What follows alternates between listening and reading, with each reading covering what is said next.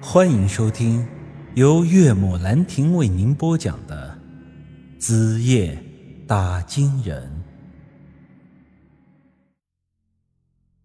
一个健全的人，必定是同时具有善与恶两种品行的。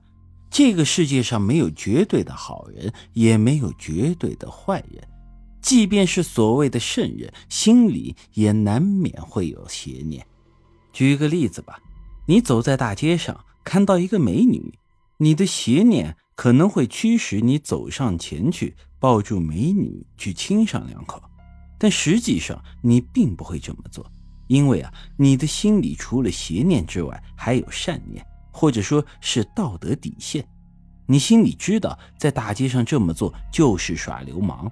所以啊，那这个邪念就会被你给压制下去。即使你是个坏人，你还是不会这么去做的，因为你知道耍流氓之后是要蹲大牢的。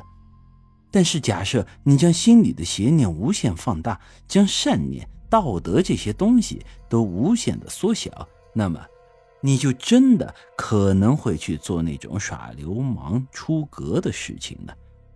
昔日里拉这种神秘的力量，其实就是一个这样的效果。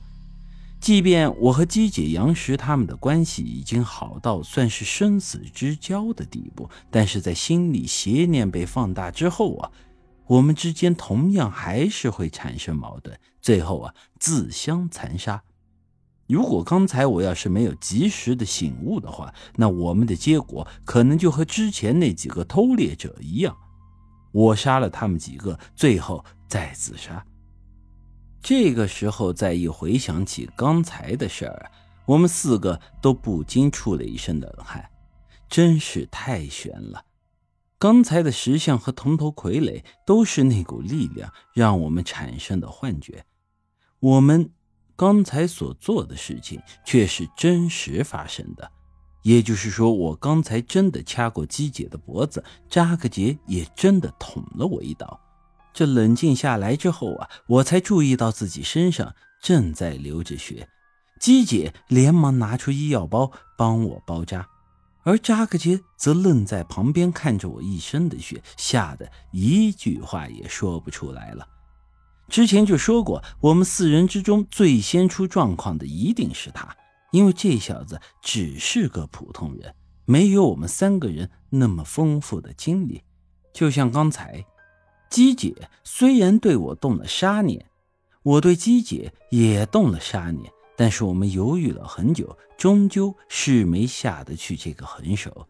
但是扎克基这小子却是二话不说，拿起刀就捅啊！要不是我运气好，现在可能已经交代在这里了。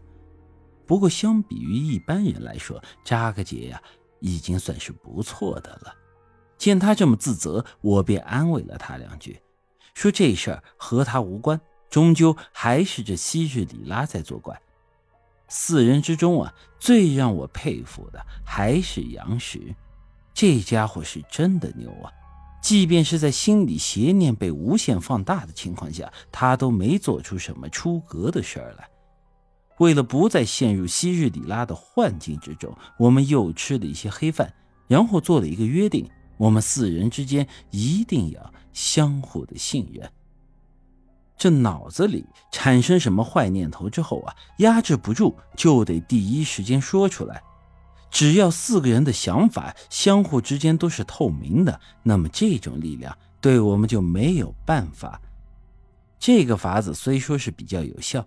但是啊，也存在一些个问题，比如扎克杰那小子总是会对姬姐产生一些个歪念头，这些个念头藏在他脑子里倒是没啥，但是在这明面上说出来可就有些丢人了，有些话甚至能把姬姐都搞得脸红了。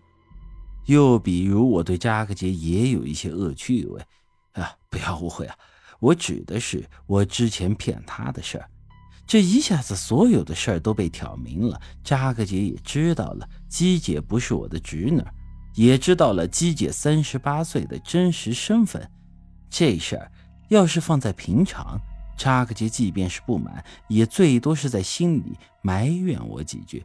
有了这规矩后，可好了，他直接明目张胆的问候了我祖宗十八代。这些个事儿说来虽然滑稽，但是为了保命，也都算不了什么了。因为，我们心里的任何一个邪念，要是让他在暗地里被那股力量无限放大之后，这最后都可能成为害死我们的导火索。所以啊，我们也顾不得什么面子问题，一旦产生邪念，就立马说出来，如此就能将之扼杀在摇篮之中了。扎克街那一刀虽然没有伤及我的要害，但毕竟是那么深的刀伤。之后，我的身体是变得虚弱了很多。这外头的雨其实一直都没有停下来，而我因为身上的刀伤，已经经不起淋雨赶路的折腾了。三个人正在愁忧着下一步应该怎么办的时候，我却突然发觉这石庙里有些个不对劲了。本集已经播讲完毕。欢迎您的继续收听。